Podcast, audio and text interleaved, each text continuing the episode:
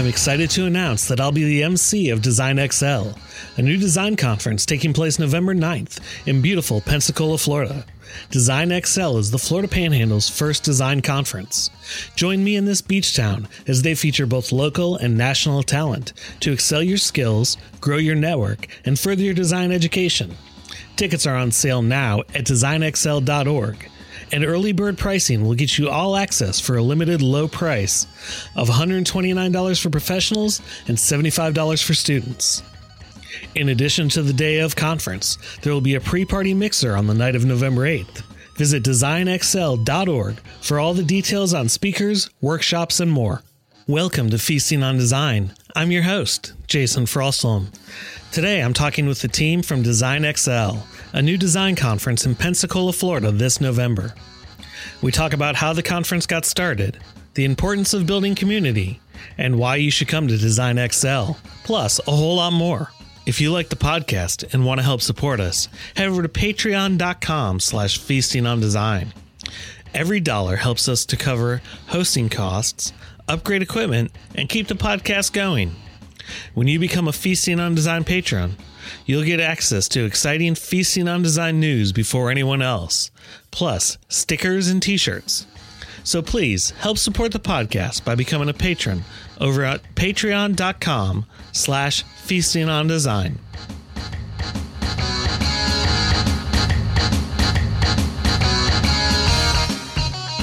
Veronique, Liz, Rachel, Chris, thank you all for joining me. Excited to be here. Thanks for having yeah. us. So we'll just dive right in and kind of go with announcing what we're talking about. Veronique, I'm going to let you start this off. And why are you guys here today? we are here today to talk about Design XL, um, which is the first creative conference that's happening in Pensacola, Florida. Um, it is happening on November 9th it is a full day conference, and um, we've been planning this for about six months now, and we're, we're coming up on that date. So we're hoping to spread the word and let people know about this event that we're really excited to bring to the community. Awesome. How did you, st- still sticking with you, Veronique, how did the four of you all kind of meet?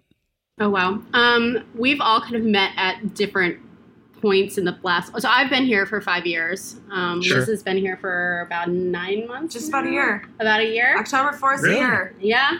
Um, and Chris and Rachel are both Pensacola natives, right? Chris, you were born here. Yeah. I wasn't born here, but you were yeah. raised here basically most, most of the time.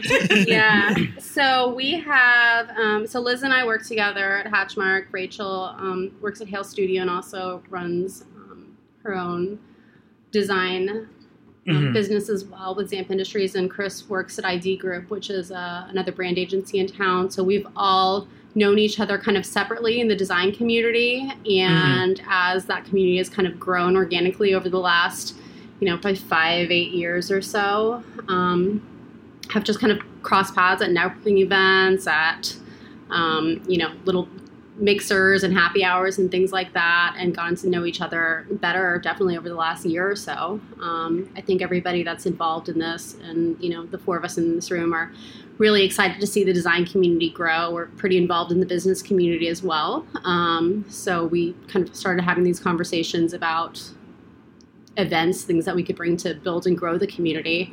And a conference kind of came of that. I know several of us have gone to creative conferences and things in other towns, and um, there's nothing like that specifically in our area. The closest one's probably at least a few hour drive away.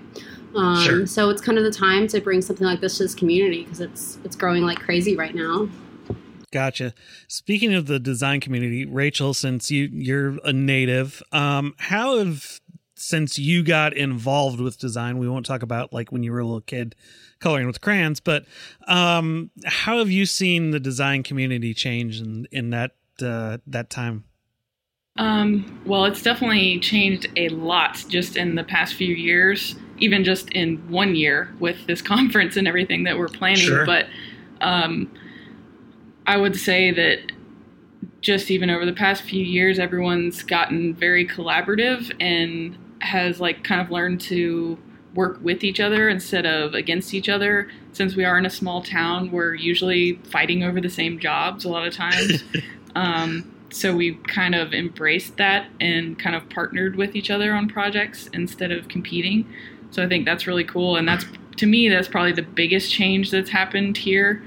Um, and then I think the stuff that we're doing with Pensacola designers, um, that group has been around for several years, but we're gaining more traction now. We're now that we've established the official nonprofit, we're starting to do more events and educational stuff for the area. I think that's going to be a huge benefit too.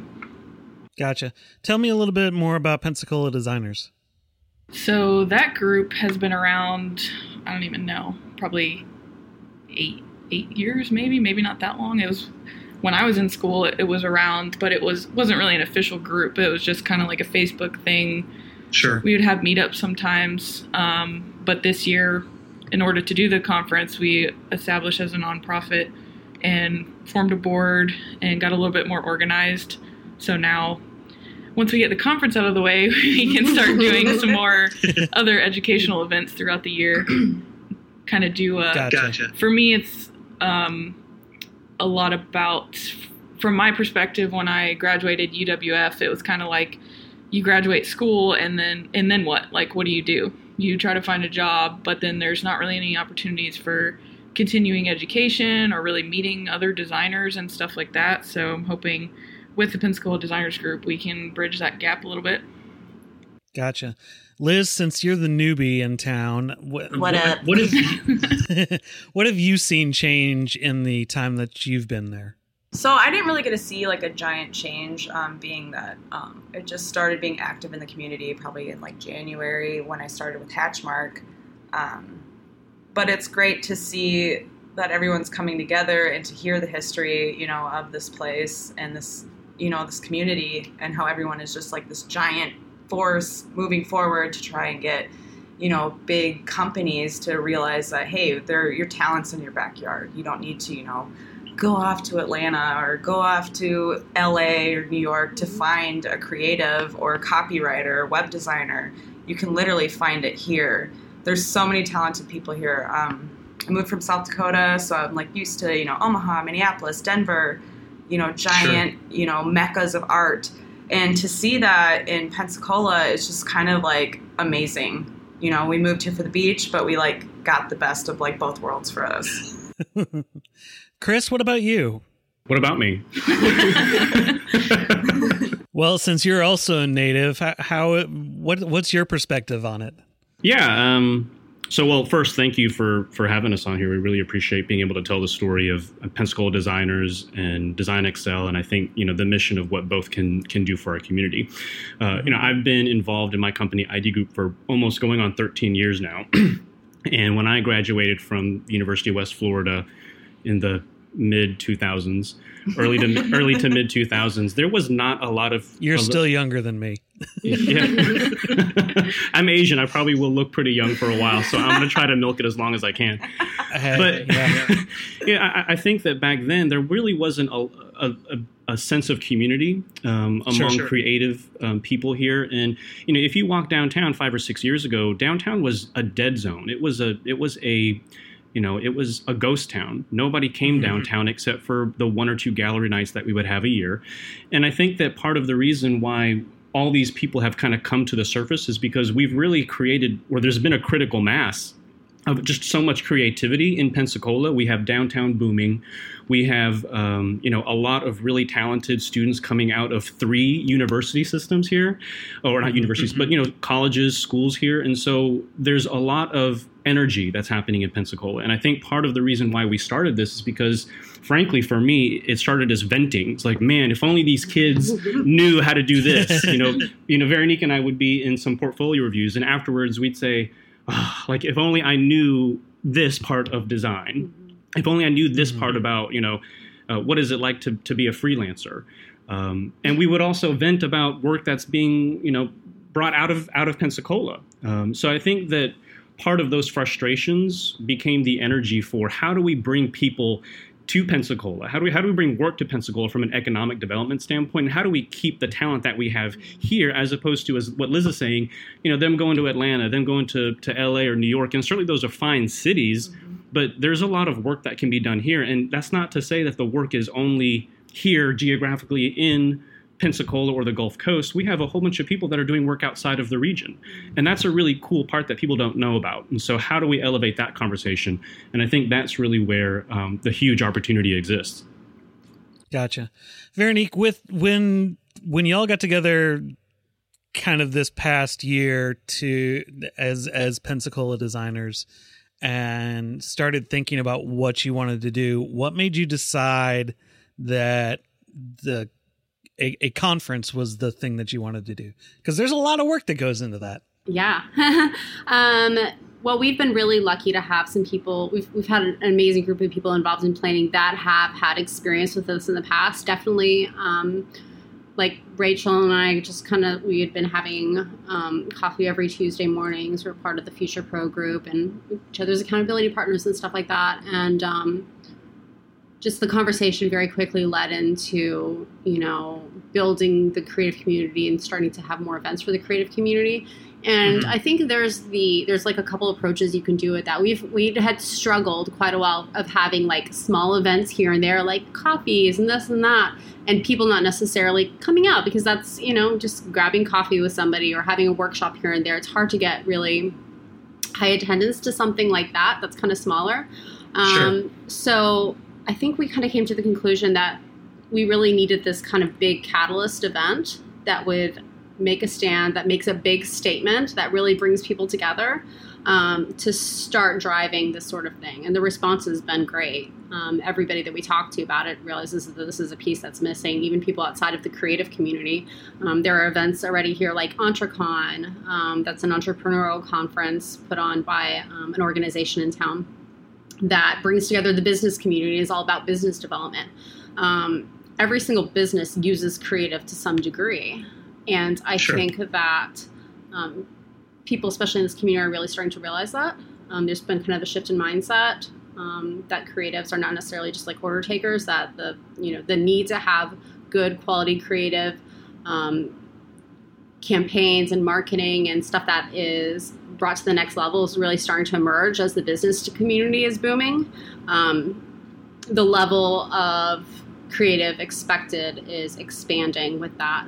Um, so just kind of making that big statement and having a big catalyst event is something that um, we really saw a need for to kind of bring that together. This has, I mean, with the planning, even alone the planning that we've been having and the people that we've had in the room, I think that has done so much to bring together different groups around town. Oh um, yes. Oh yes. It's it's crazy. Like just kind of the collaboration that started to happen there.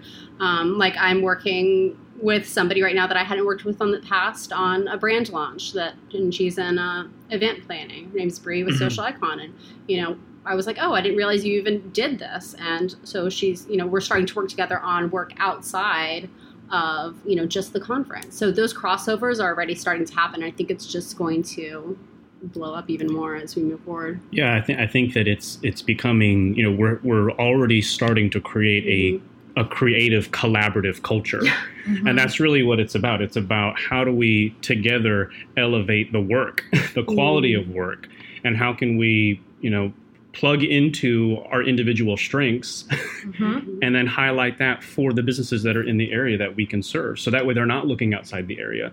You know I'll, I'll add to what Veronique is saying is that I think a lot of businesses you know we're we're in a really good time in our economy right you know the last 10 years it's been a little tough but I think as business booms they're realizing the need for creative they may not necessarily value it. And so I think that that's part of our job as creatives is to say, hey, there is a value to this. It is a it is a part of your business that makes sense and can make you money if you do it right. Just um, the education the, behind it alone. Yeah. yeah. Yeah. Gotcha. Well, Liz, since you brought up that education, how are you hoping to with this conference educate not only designers but other entrepreneurs in the community. Because I mean it's not just a conference for designers. It's a conference for business owners and entrepreneurs and people who want to do their own thing.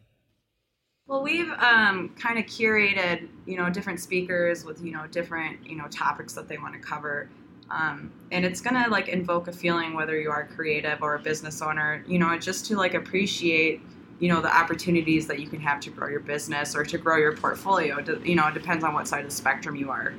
Um, sure. So, you know, we are first year. Like, yes, we'd love to have, you know, some giant famous speakers, you know, but we've really focused as, you know, what is going to be the most beneficial for our first year? What do we mm-hmm. want to focus on? How are we going to bring, you know, just some, you know, lawyer firm to be like, oh, I get it, you know. So uh, each of our speakers have really definitely hit some sort of area to invoke that yes, you know, feeling of I'm going to hire somebody better to do a creative, or I'm going to hire somebody locally because it's going to be easier to streamline business and profits and all that stuff. Gotcha. And I, Rachel, I know one of the things that when we were talking early on was that you guys wanted to focus on the collaborative process and how people working together can collaborate and how you know even if you don't work at the same company you can be collaborative with um you know other people in the area um what what is your goal with that how are you hoping to accomplish that during the conference um, I think from that standpoint, it's. I mean, we're kind of looking at it as like a giant networking event. Like, I hate that term. I wish there was a better term for networking, but sure. it really is like making friends. Yeah, and like having all of the creative community in one place at one time for everyone to meet each other and like kind of learn about each other and what we're even all working on and I mean, that's something that Veronique touched on earlier with our conference planning. Is mm-hmm. we have probably like 15 people helping us, and I've been here my whole life, and these are all people that I've known or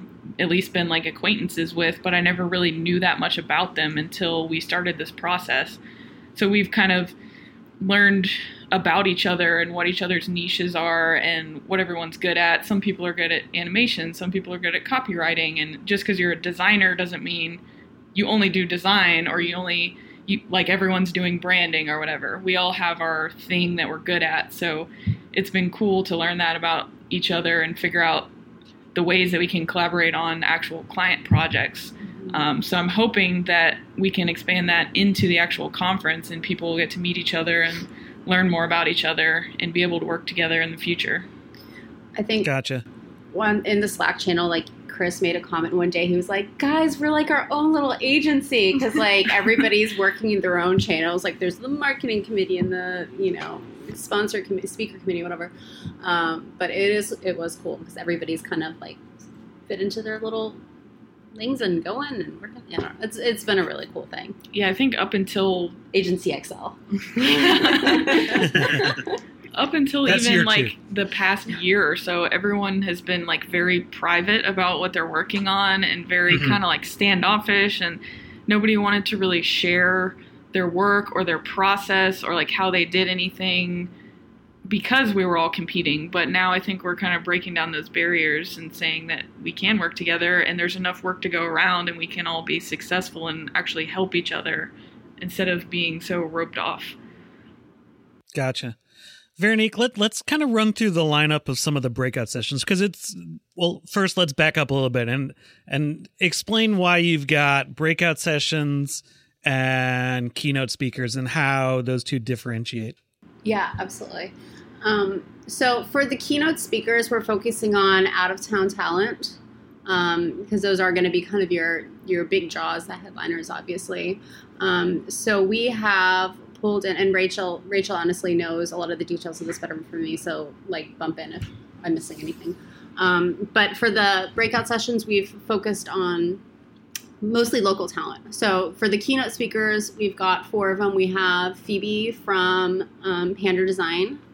Mm-hmm. Um, she's amazing. So she's um, going to be speaking on both the business side of design as well as her, her clues to go 100K, and then the size up session, she's also going to be focusing. She's doing a, a workshop, right? Mm-hmm. Hands-on workshop as well mm-hmm. for that.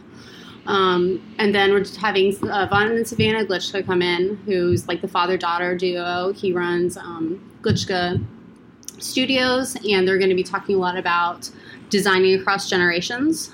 um, mm-hmm. especially how that they have built a business and built on each other's strengths um, to to build that up. Um, they'll also be doing a breakout session. So each of our keynote speakers is going to be a, doing a breakout as well. Um, so okay, kind of okay. be able to get up close and personal with them, ask them some more questions.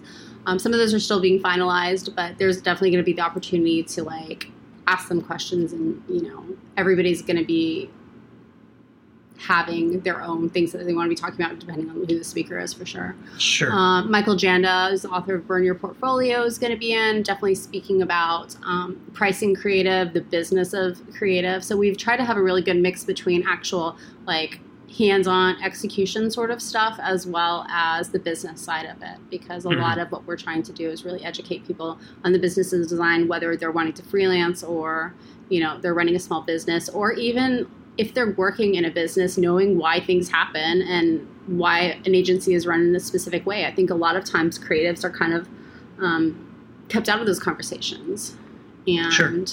um, it's important to know. And then the last one that we're going to be having is um, Scott Fuller, who runs Studio Temporary out of Atlanta. And the really cool thing about Scott is he runs this great studio, is doing amazing brand work. Um, he's a great illustrator. He also graduated from PCC here, so he has a really strong tie to Pensacola. He comes down here often and does um, work with the college and things like that as well, breakouts or, and uh, events. So all of our keynote speakers are going to be doing kind of more deep dives in the uh, breakout sessions, and then we also have four people that are local. So Casey Legan, um, I'm sure you're familiar with her. She's a tactile type lettering artist. Um, she also does a lot of amazing chalk work. So I first heard about Casey because she's has these amazing national clients, and she happens to live in Niceville now, which is hmm. like an hour away. So um, she's been getting more involved in the creative community here as well. And then we have uh, Shelly Hensler, who's going to, she's actually a professor at UWF, and she's going to be focusing on illustration. Um, Christine York, who is a actually in the video world. She works at Vivid Bridge Studios, who's a, a video production company in town, and she's going to be focusing on kind of the creative process. So we've got kind of that process. It's basically turning these big ideas and how you take a big idea and turn it into an actual, you know, step by step process to make it come to fruition. And then sure. Caitlin Cooney, who runs Charlotte Mason Print and Co. here locally, she does amazing letterpress work.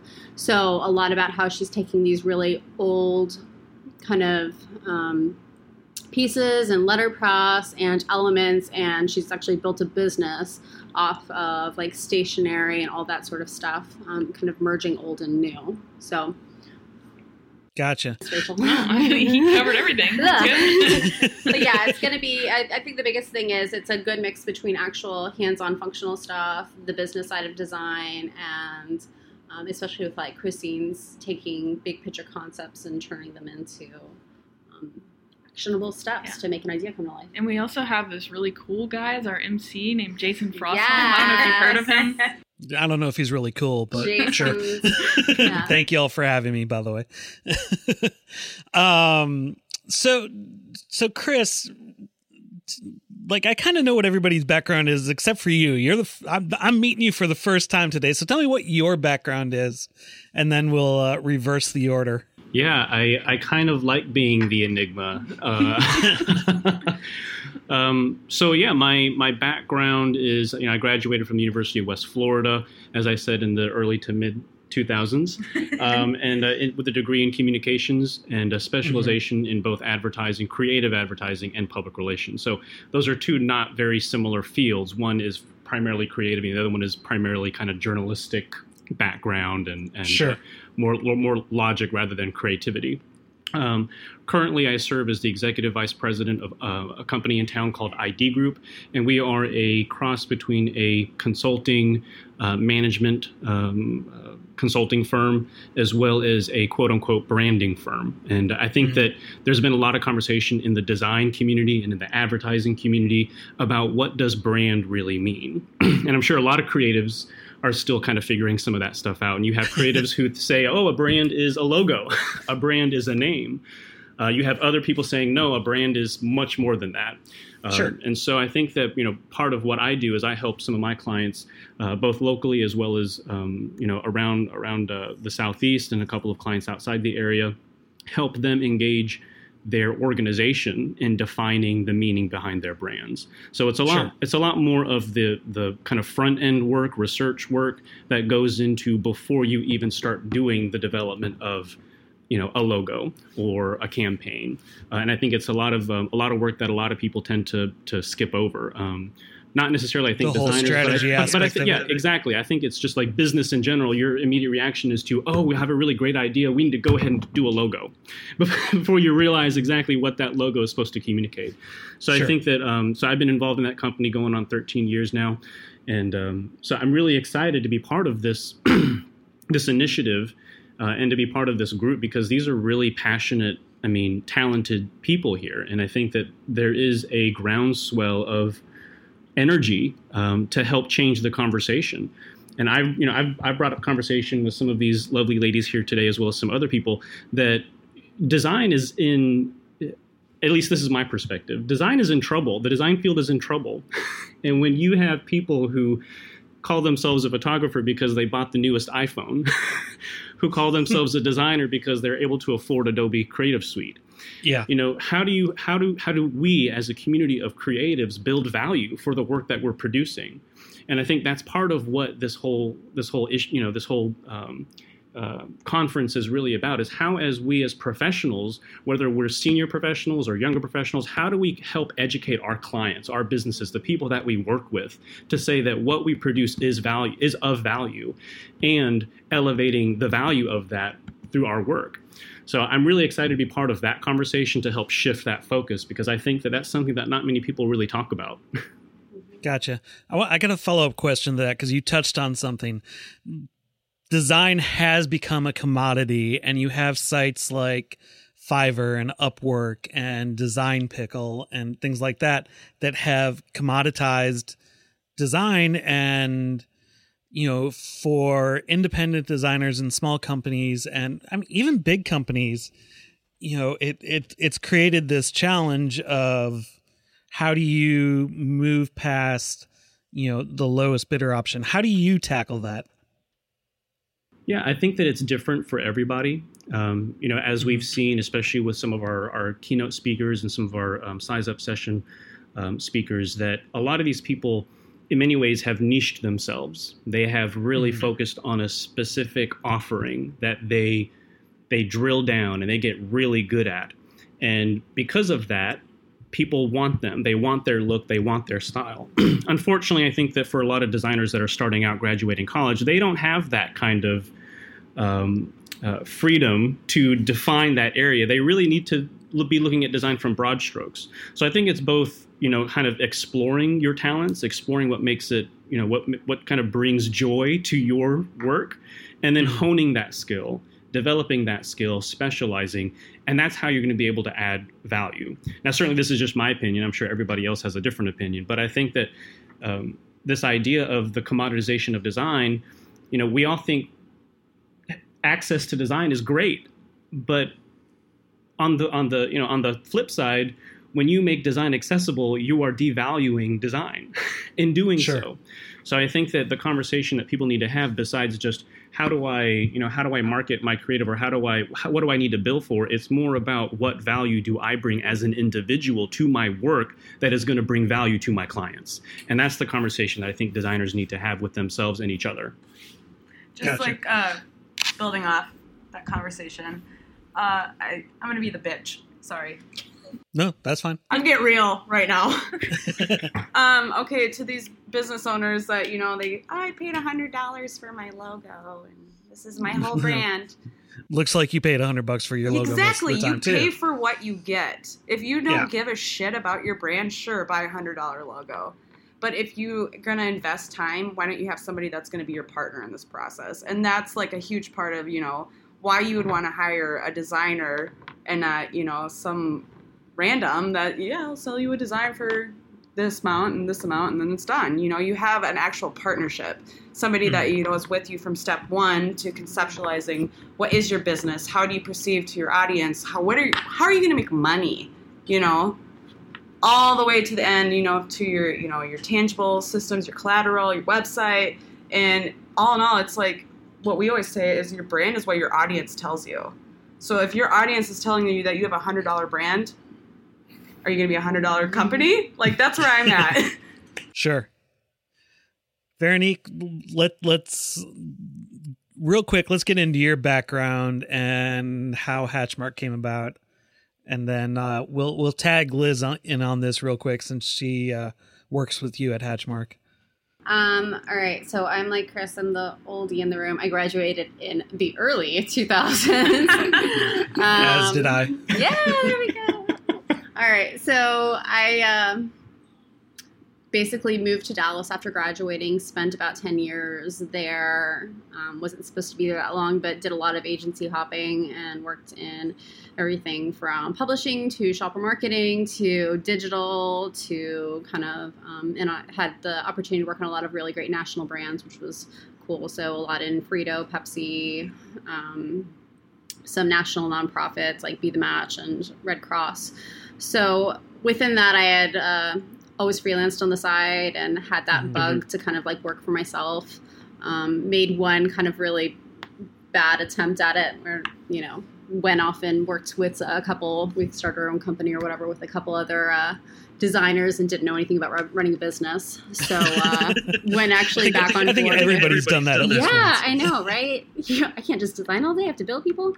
Um, but so basically, uh, ended up going back, building out a, a uh, creative department with my latest agency that I was at. I was their creative director and was much more involved in the business side of things and learned a lot there. So I finally left there about, I want to say six years ago now, six and a half years or so, and started working for myself. Moved to Pensacola. My husband uh, had an opportunity to move here mm-hmm. with his job, and I was solo. So we decided beaches or mountains, and ended up in Pensacola. Looked good on Google, so we ended up here, and yeah, kind of just was working solo and finally got to that tipping point where it's like, all right, you need to pump the brakes or you need to bring somebody else on.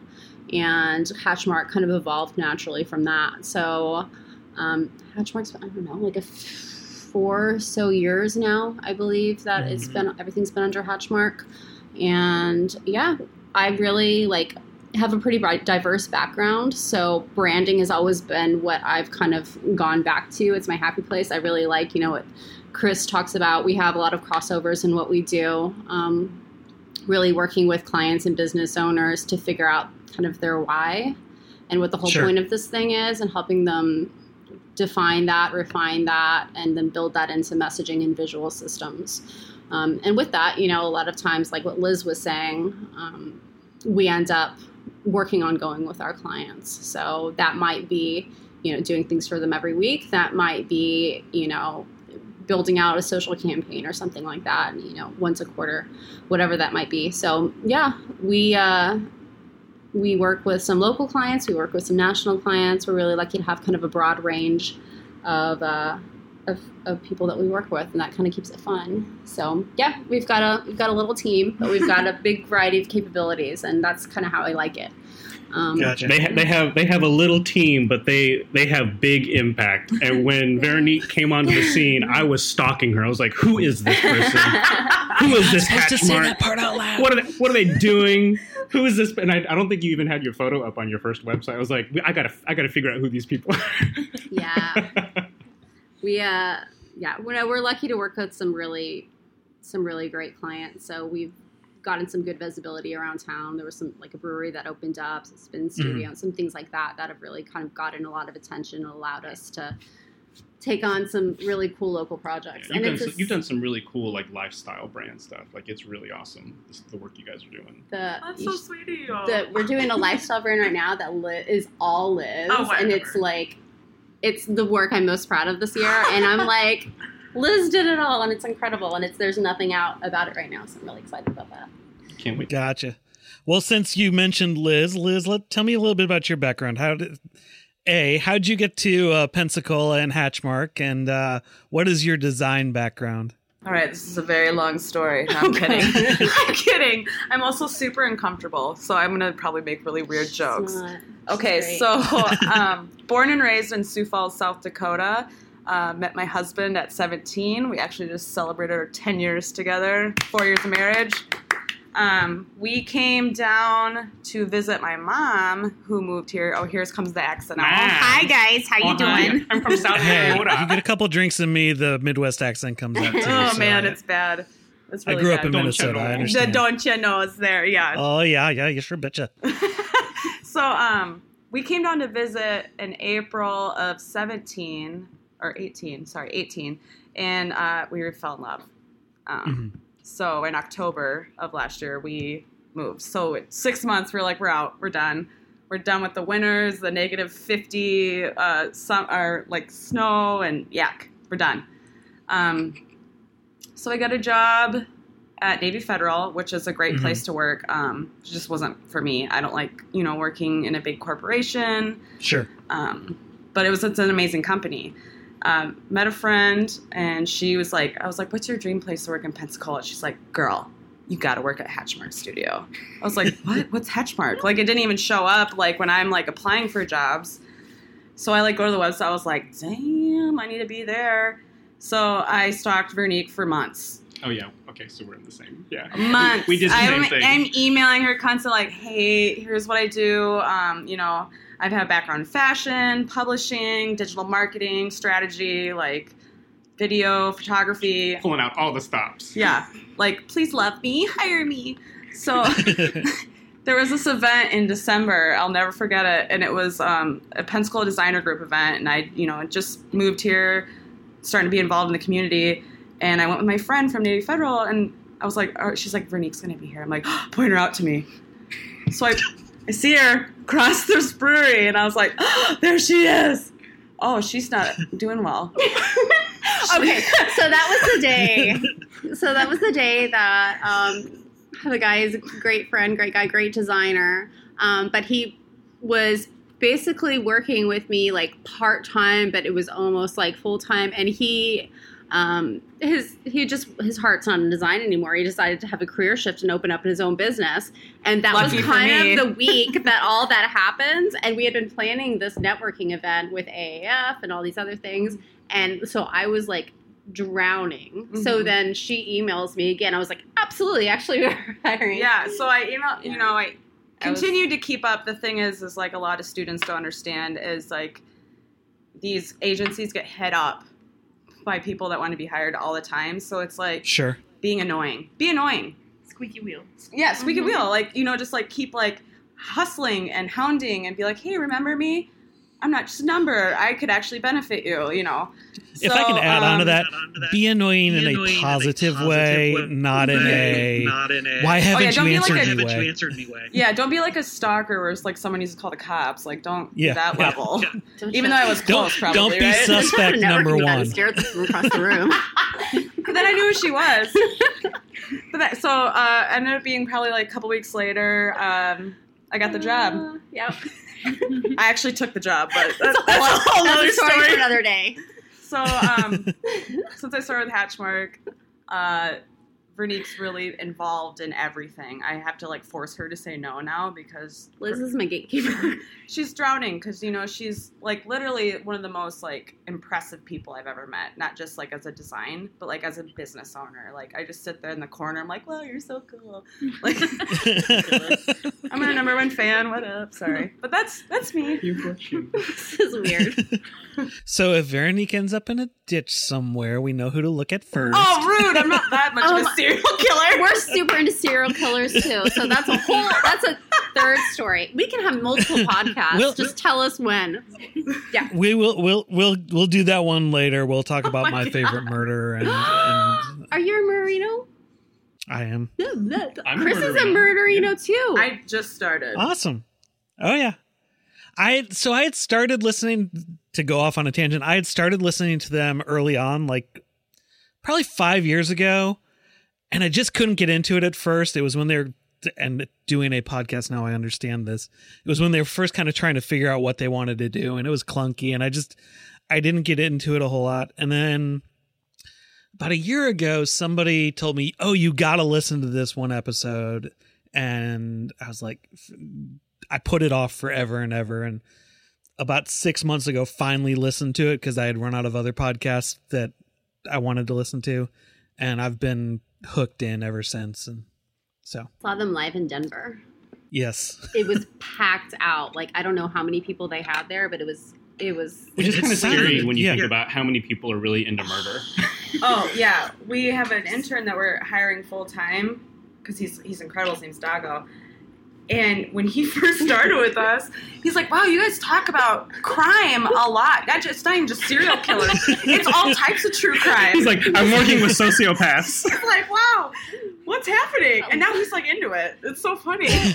Liz goes a step further because she'll have her news alerts on, and she'll just look over at me and be like, "They found a body." oh, I'm not that bad. No. I... True story. Thanks, WEAR TV. She's just like, don't go to Milton this week. It's dangerous. It's a murder on the loose. the water is poisoned. Sharks are everywhere. but if you live in Milton, come to the design conference. Please, we're not. Yes. We're talking bad about the bacteria in the water, not you guys. Yeah. Yeah, yeah, bacteria, jellyfish, all that fun stuff that's going on this year. so, so and tangent ends. Yes. So, Rachel, moving on to you. Last but not least, um, what what is your background? You you kind of got a varied background. I do have a varied background. um, well, I like Chris went to University of West Florida and graduated in 2015. I'm a baby. Um, I was. Thanks for making us all feel old. um, so when I was at UWF, I was kind of involved in the Pensacola Designers Group also, but on a smaller scale because I was a student and I was working full time. I had a lot going on but uh, mm-hmm. also helped found the AIGA student chapter there, and that was back mm-hmm. before we even had AIGA Mobile or Tallahassee. So we were affiliated with Atlanta. Um, but so I kind of had have had the passion for like starting a design group and community for a long time, and it's finally like now probably I don't even know five years or so in in the making. It's finally we're getting traction. We have lots of people involved, so it's really exciting. Um, when I was in school, probably my last semester or so, I started like heavily looking for jobs and came across Hale Studio, and mm-hmm. they kind of had the best of both worlds that I was trying to achieve, which was doing design and web development. I couldn't really mm-hmm. find that anywhere else. Um, so kind of like Liz and Veronique, I stalk them. um, and they they weren't hiring, of course. So uh, every couple months, I'd be like, "Hey, you guys remember me? Hiring yet? Oh, here's some new stuff I did." New job, who did? And, yeah, and uh, finally got my foot in the door. Um, I actually started two days after I graduated, so that was a huge relief. Um, yeah, that's always nice. Um, so I started there as soon as I graduated. And I've been there for about four and a half years now. Mm-hmm. Um, and I've been freelancing for a long time. The whole time I was in school, I did some side projects. Um, really, since middle school, if you want to count MySpace layout, says Girl, freelancing. Same here. MySpace. that's how I really got I, into And design. I know so many people who that's how they got their start. So yeah, it was the best. I was obsessed with it. It was Glitter like codes, girl. learning HTML and CSS and having the coolest profile, and then everyone would hit you up and be like, "Whoa, can you make me one of those?" Well, can you whiten my and teeth? like, yeah, and then like making little icons and uh, gifs and stuff to go with your uh, MySpace layout, and yeah. So that that was the start of my freelancing career. it was free then though, so it was literal freelancing. But, Ooh, um, that's not the way to do it. yeah. So yeah. Gotcha. When when y'all you know combine the uh with the combined powers and uh, uh, of the group came together and started planning the conference did you have any idea what you were getting into we Absolutely. We, all we knew exactly what we were doing. I'm going to call bullshit on that one. No hiccups. Fantastic.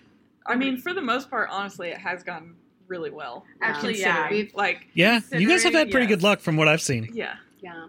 Well, we've also, I think, we have such a diverse group of people that have been incredible in helping out. That you know, a couple of them have been directly involved in planning large conferences, event planning, things like that.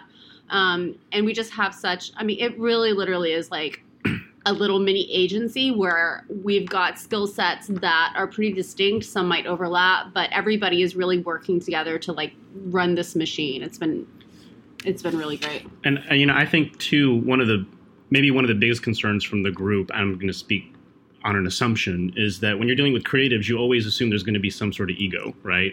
But there really has not been at all. And I think what oh, that, I worry about the people who flake out because we're all flaky. Well, yeah, exactly. There's two of them. Is that you know they either flake out or there's ego. And I think that um, with this team, the passion is so immense that people people do whatever needs to get done because they believe in it. And it's I think exhausting. It, it, it's yeah. it's it's almost like a church. Like there's like a faith in like, like this is gonna. I have to turn off my Slack channel sometimes. I'm like, wow, everyone's so pumped up, great, but it's 11:30 at night. I'm trying to go to bed. Like, you know, there's this feature on your phone called Do Not Disturb, right?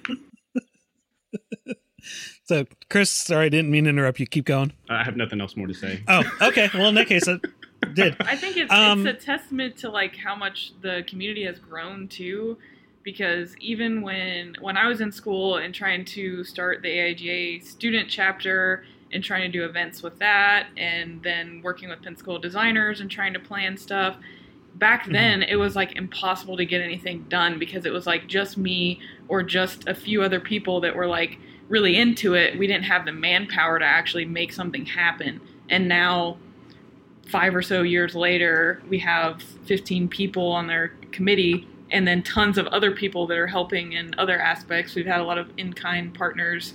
Um, so it really takes a design village to make the conference happen. And I, I, think I think we need to give our team credit, right? We're only we're four people here on this podcast with you, but you know when we started the first meeting, there were 15 people that showed up, and we've had now 10 or 12 or 13 meetings, and for the most part, all 15 are pretty much still there. So we haven't and we keep growing. And and we yeah, it yeah. keeps growing. People keep joining. so we haven't sure. we haven't lost a lot of people. I mean, certainly I think life gets in the way for some people and they have to step out, but for the most part, people who have been there in the beginning have stuck through it to the end, which I think is a testament to the personalities in the room really fitting well together and again going back to that passion for for this uh, you know kind of this movement mm-hmm.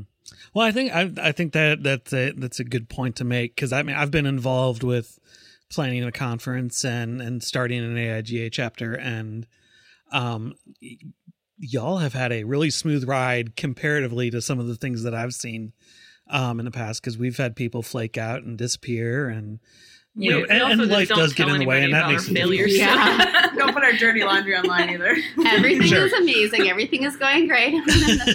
yeah, but well, I know, but I mean, I think there is a sense of reality that hits, like Chris said, of life does get in the way, and sometimes you can't make everything. But if if people are trying to make everything, because a lot of times you have that one person who you know is all in and they're super excited and and everybody thinks they're going to be the most committed one and then they're the first one to like disappear mm-hmm. So that that that's nice to see I, I, um, yeah i think i think you know to, just to add to that in our experience here if something does you know if somebody does um, have something that comes up and they can't do it what we found is that there's usually somebody else that'll help pick up the slack. Yeah. And, oh, I, yeah. and, I, and I think going mm-hmm. back to what Veronique says, when you have an, you know, it is like an agency in the sense that someone is going to help support you. They're not going to let that ball drop, which I think is just it's just incredible not having worked with these people you know uh, before before this for me personally like just seeing that kind of synergy really i think why you think this is going so smooth is because every person on this like planning committee has each other's back Mm-hmm. Every single person, whether you know they're committed, you know, twenty percent to hundred percent, everyone's like, "I will help you. I will be there for you." Or I'll be like, sure, "Hey, sure. you want to get a drink afterwards?" I've, I've, I've, also found that apparently everyone stalks Veronique, so we figured that out. I said everyone stalks you. um, so we're we're getting kind of close to our time here, so I want to go around and ask each of you. I'm going to ask each of you the same question of give me your best pitch of why someone needs to come to Design XL this year. All right, Chris, you're on the spot. All right. Actually, let me ask the question again. That way I can edit in. So, Chris, if you're not a designer, why should you come to Design XL? Well, Jason, I'm glad you asked that because so natural. It, People won't notice. They won't. They won't know that they, that you edited that together. No. and I'm going to leave this part in just so they do not. it's, all falling it's, apart. It's all magic. It's all magic in the editing, editing bay. Um, no, I'm, I'm actually really glad you asked that because I'm, you know, of the team here that you have on, on the podcast, I, I have a background doing design and I've dabbled in design, but I do not consider myself a designer. Uh, my background is copywriting and my background is marketing communications and advertising, which is different than design. Mm-hmm. But I mm-hmm. do think that the value for this conference is it's it's not about design. Even though the name of the conference is Design XL, you have to think about it. If you are an architect, you are designing. If you are a photographer, you are designing. If you are in business, you are designing a story about your brand that has to resonate with your customers. So in that way, everybody is designing something. And I think the value for this conference is how do how do we help businesses, whether you're small, medium, large, if you're a marketing director and not a designer, how do you help them shape stories that are going to matter to people um, and to their customers? Because ultimately that's what people are in the business of doing. You are in business because people buy a story. And whether or not that story resonates with other people, whether it's through video, whether it's through communications, whether it's through your website, you need to know how to tell your story in a way that's going to resonate with people. And I think that is the value that something like this can bring to people who aren't necessarily designers or come from a design background. Gotcha. Veronique, uh, a little twist on the question. If you're not from the area, why should you come to the conference? Oh, I have that answer. Okay. So we are very, very lucky to be like in this area at this point in time. And it's not going to um, be this way forever because this town is growing rapidly. Um, mm-hmm. I come from a very large city, and you don't. Everybody doesn't know everybody. Everybody knows everybody here, or knows somebody that knows everybody, and it is. Um, it's kind of a unique point in time where it's kind of easy to get in right now and it is easy to meet people. It is easy to network and make connections with people that are leaders in the design or the business community because the size that we're at right now. And people work with people that they like. And if people don't know you, they won't work with you because they don't know you don't exist, right? There's mm-hmm. going to be there is really no better place and time to be right now than here, um, to be here than right now, and um, it's you know hopefully the place where everyone's going to be at this one day event. So if there's somebody you want to meet, if there's somebody you want to work with, um, if you want to be kind of leading the direction of the design and creative community, like this is the place to be and the time to be at it. So, gotcha. Liz, if you're new to the area, why should you come to Design XL? Because you need to make friends. Sorry, you, gotta, you gotta, Just kidding. um, so like going more than like, sentence. like Chris said, it's um it's really about just building a community. Um, you know, I don't know anybody here besides, you know, a few people outside of this room. My husband and I you know, really new, um, still trying to learn this area, but this, you know, design community that we've been involved with is so like supportive and you know hey you're new go check this out go check that out and i feel like that's gonna like come to fruition at the conference too mm-hmm. like oh you know, you're a business owner, you need to use this person for this resource and stuff like that. So if you're new, you're going to find companies that you had no idea existed. You have, you know, creatives that you didn't know were here that you can work with directly, and you know, you're not talking, you know, via internet, via Skype like we are today, to you know get the job done. It's right here in your backyard. All right, Rachel, give me your best pitch. Why should you come to Design XL? Well, there are plenty of reasons. Um, you guys already stole most of my answers, but um, just purely for the the educational aspect, especially from a student perspective, you can get exposed to so many different things, so many different disciplines of design and careers that you might have not even thought were possible. Like Casey, for example, she makes type out of food and stuff for a living. Like mm-hmm. that's cool that you can actually see somebody doing that, and um, I think just being exposed to a, a, lot of different types of people, a lot of different types of design, um, learning stuff that like you don't the kind of uh, you don't know what you don't know approach until sure. So uh, yeah, I think it's just really cool the variety of people that we have and um, just the opportunity to be exposed to a lot of different things that you don't learn in school.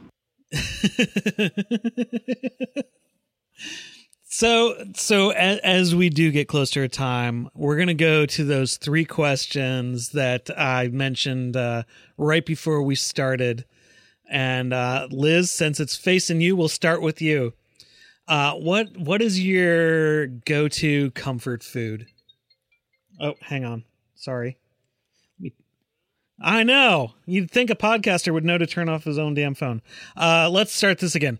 Um, oh, you know, I am editing that out. I gotta make myself look good. Come on. no. Um, let, let's start this again. Um, actually, Liz, let's start with what is your earliest food memory? What's the, the just the first thing that comes to mind? Okay, so I'm a farmer's daughter yes, South mm-hmm. Dakota, um, dairy farm daughter, and uh, if you don't lick your plate clean, you're in trouble.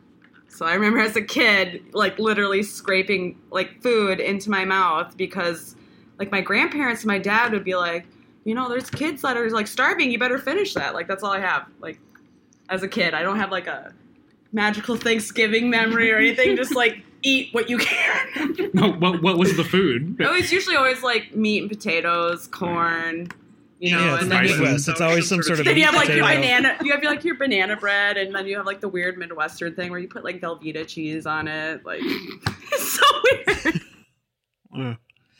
So, um, what what's your go to comfort food when you've had just a shit day? Wine. just kidding.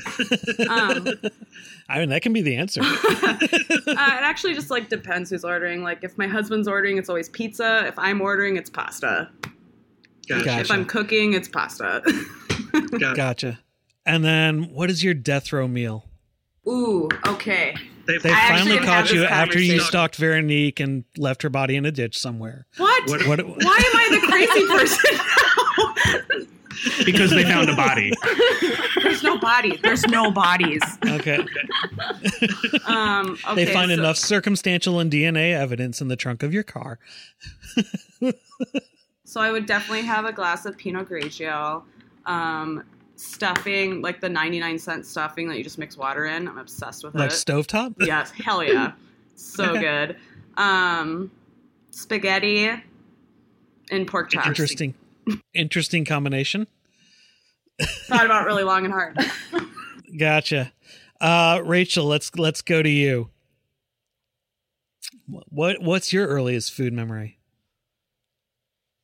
Um, I have like a kind of depressing one. It's recent on my mind. Go for it. Um, so our local O'Charlie's is closing, and I just oh, saw that literally before this uh, phone call. So I was thinking about when I was, I don't even know, I was probably like two or three years old, and we went there and I almost died because I choked on a peppermint at O'Charlie's. Oh my god! Fun fact. That's my wow. earliest food so memory. well, you should be happy that they're closing. They tried to kill you. Yep. Uh, what's what's your go-to comfort food? Hopefully not O'Charlie's. no.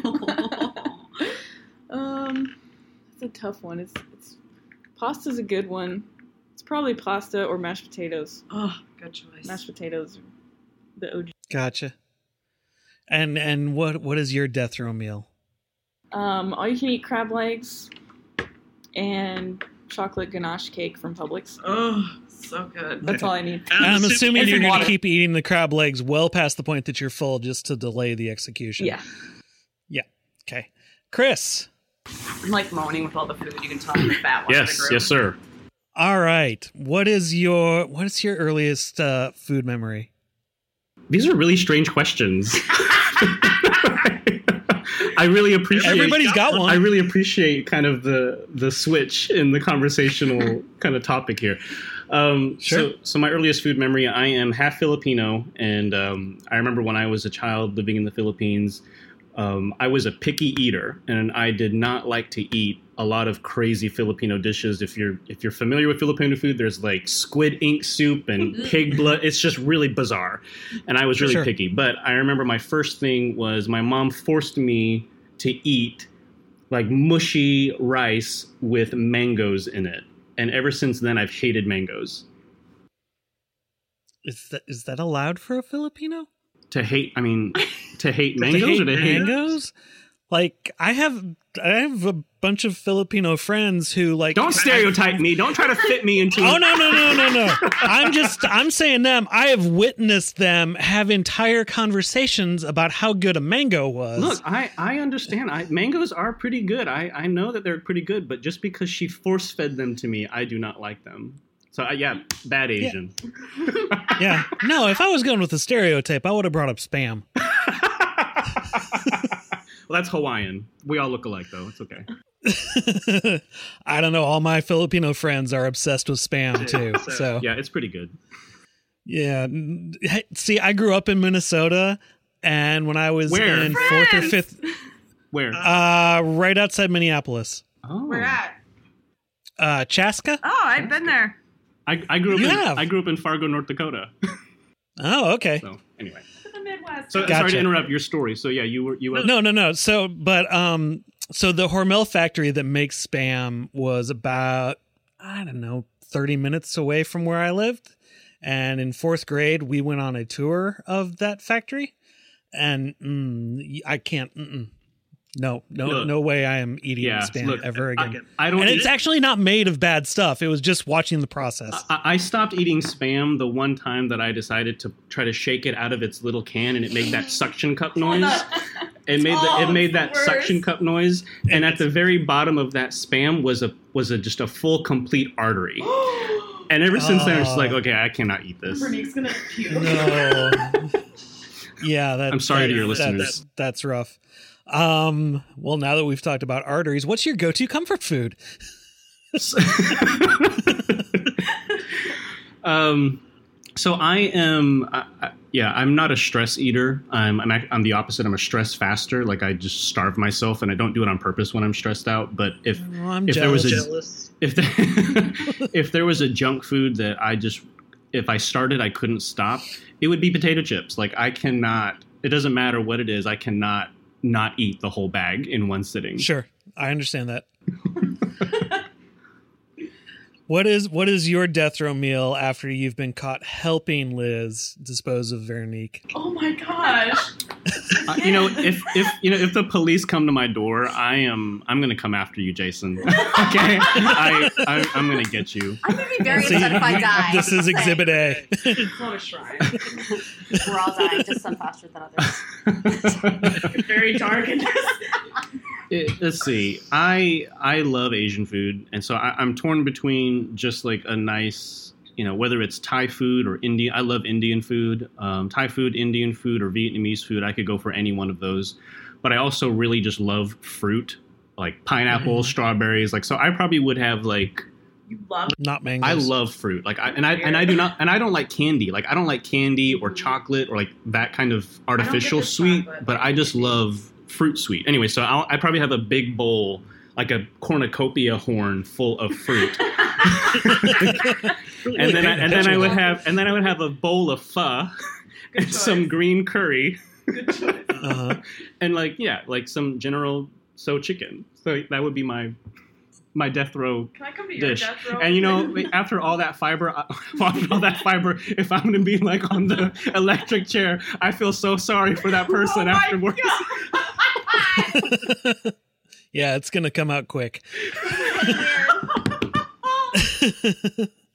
Veronique, we're going to switch things up a little bit with you and ask you two questions at the two more questions at the end. Okay. But we'll get we'll we'll start off with the easy ones. What is what is your earliest food memory? Um so my mom's from Belgium, so okay. she Waffle? always not waffles actually. She didn't make pancakes in the morning. She made crepes. Okay. So she would do. So that's it's probably a toss up between that and like fondue. so random. But, like, You're so Chicken basic, white girl. Well, I remember. She's barely no, no, no, no. So No, are you talking like cheese fondue or like, Like- the 1970s, 80s version where you put the boiling oil? Yeah. Fondue. Yeah, we did that a lot. fun too. And okay, so I, she would make crepes in the morning. That was like I didn't have pancakes. I'd also have fries. I remember a big food memory was like I didn't eat ketchup growing up. I ate mayonnaise on my fries. I put on everything. That's a very Those Belgian thing, yeah. yeah, freedom fries. It's called freedom fries. So, um, anyway, I remember being in school and I would be putting mayonnaise in my fries, and people thought I was weird. And I was like, "Doesn't everybody do this?" so that might it's kind of a blur between those those things. Okay. What's your go to comfort food? Indian food. I love Indian food. I know, and there's like there's not a lot of Indi- there's some good places in Pensacola, but there's not a lot of it. Um, so I wish there was more Indian food in this town. And Korean. And Yeah. I Oh, I like I like yeah I don't really like a American food very much. I would don't know, kill I like for a Indian Qdoba food. here. I like Japanese. I love like ramen and sushi and stuff like that. So yeah. Okay. What is what is your death row meal? So it's kind of a weird. I'm gonna I'm gonna be Chris here. Um, I want ramen. I want, but ramen with like kind of like mid to high spice with. so specific. I know. Um, tofu in it. I want. Um, She's vegetarian, Indian by the food. way. I'm, I try not Okay. to be annoying about it. I do want a big pile of blueberries. I was like, you want brie? I want brie. Oh my gosh, I'm obsessed with Yeah. brie. Okay, so Mhm. yeah, a really good baked brie. Um, and maybe I don't know. Cheetos. Che- okay, che- Cheetos are my stress food, like because they're easily accessible downstairs in like this little convenience store. Um, so I'd probably be really stressed if I'm about to be executed. I would like, be "Probably- scarfing down the Cheetos. Well, see, that should have been your comfort food. See, the thing is, you're not getting executed. We're all killing you though in this scenario. Yeah, I'm not. I'm not going to death row. I'm already dead. Well, this is when you've fended them off and they can't prove it was self defense. Dude, don't mess with me. I'm scary. nope. All right. And then the last two questions I got to ask. And this one is specifically since I know about uh, your husband's brewery. What is your um le- what is what is your favorite beer style? Oh, I really like. I'm an IPA person. I really like a good, strong IPA. Yeah, I don't. I'm, I like a beer with some some good flavor in it. Um, Beer was- She likes her beer like she likes her men. strong, Aromatic. aromatic too. Um, Strong Summer- aromatic and bitter. Okay. I like I like lambics. I like lambics, so I like a good like cherry cherry lambic or something like that. But yeah, Gotcha. And then uh, what is your favorite brewery in Pensacola? my favorite You brewery in Pensacola is soon to be Emerald Republic Brewing Company coming this That's a fall. con- that's a conflict of interest. You a cannot say that. coming this fall to the corner of Branca Station Government on the west side of downtown Pensacola. I'm about like this is why I have paint on my hands right now. I'm painting a mural there and about to be going back over there. But yeah, no, I'm really excited for it. Excited for him. He's been working on this, like been dreaming about this for over ten years now. So um, yeah, we're opening up a brewery and it will. We're about two months out right now. So it's really Gotcha. exciting. We have like equipment getting delivered in a couple weeks, and yeah, it's Finally. all very yeah, yeah. So that's the next Got it. because why not have a second business because we're crazy people and have no lives. Hey, well, you know, at least you got a business you can drink from. So Yeah, there I'm you just go. That's when you new know you. That's when you know you have a drinking problem. is when. Is it? Are you just acknowledging? it? I don't view that as a problem. Um, well, I think it's going to be really cool too because like this is another like tangent, but as the design community is coming up in Pensacola, we're really starting to get an impressive beer community here. So I'm excited to be part of kind of the growth of that community um, as well. So it's going to be exciting, exciting times in Pensacola. You haven't been here, come visit. It's beautiful, and fantastic, and it's a cool Yes. place. Yep. Watch out for jellyfish. hmm Or Liz, because apparently she's gonna. Wow. Hey, can we like put like a disclaimer? Like I'm really not a psychopath. I just like think she's great.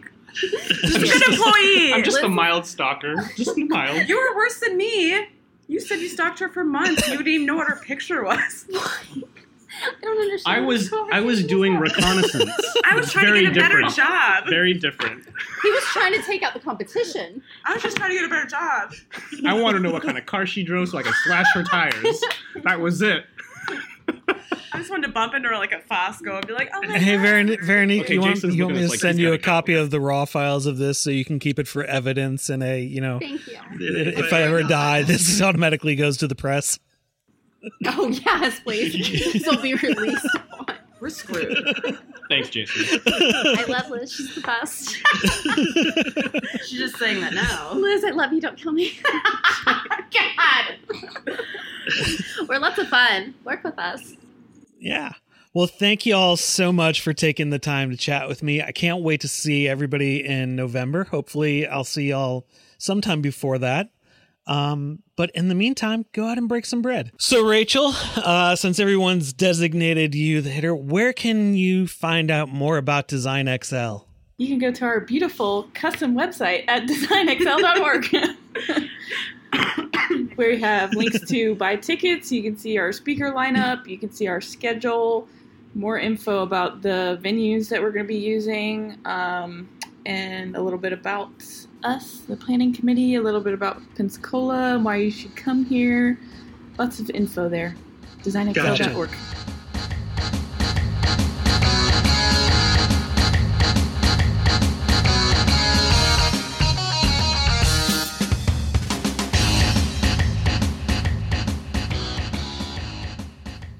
You can find out more about Design XL by visiting designxl.org. And be sure to check out the links in the show notes for more ways to keep up with the conference. I hope you like this episode of Feasting on Design. Let me know what you think. And if you like it, leave me a review over on Apple Podcasts, Stitcher, or wherever you listen to podcasts. Visit feastingondesign.com to catch up on the archives of the Creative South podcast. Get some cool swag like t shirts and stickers that are on sale right now for 50% off with free shipping on orders over $25 when you use the code free shipping, all one word. Plus, you can keep up with the podcast on Twitter, Facebook, and Instagram at Feast on Design, and I'm at Jay Frostholm on Dribbble, Twitter, and Instagram.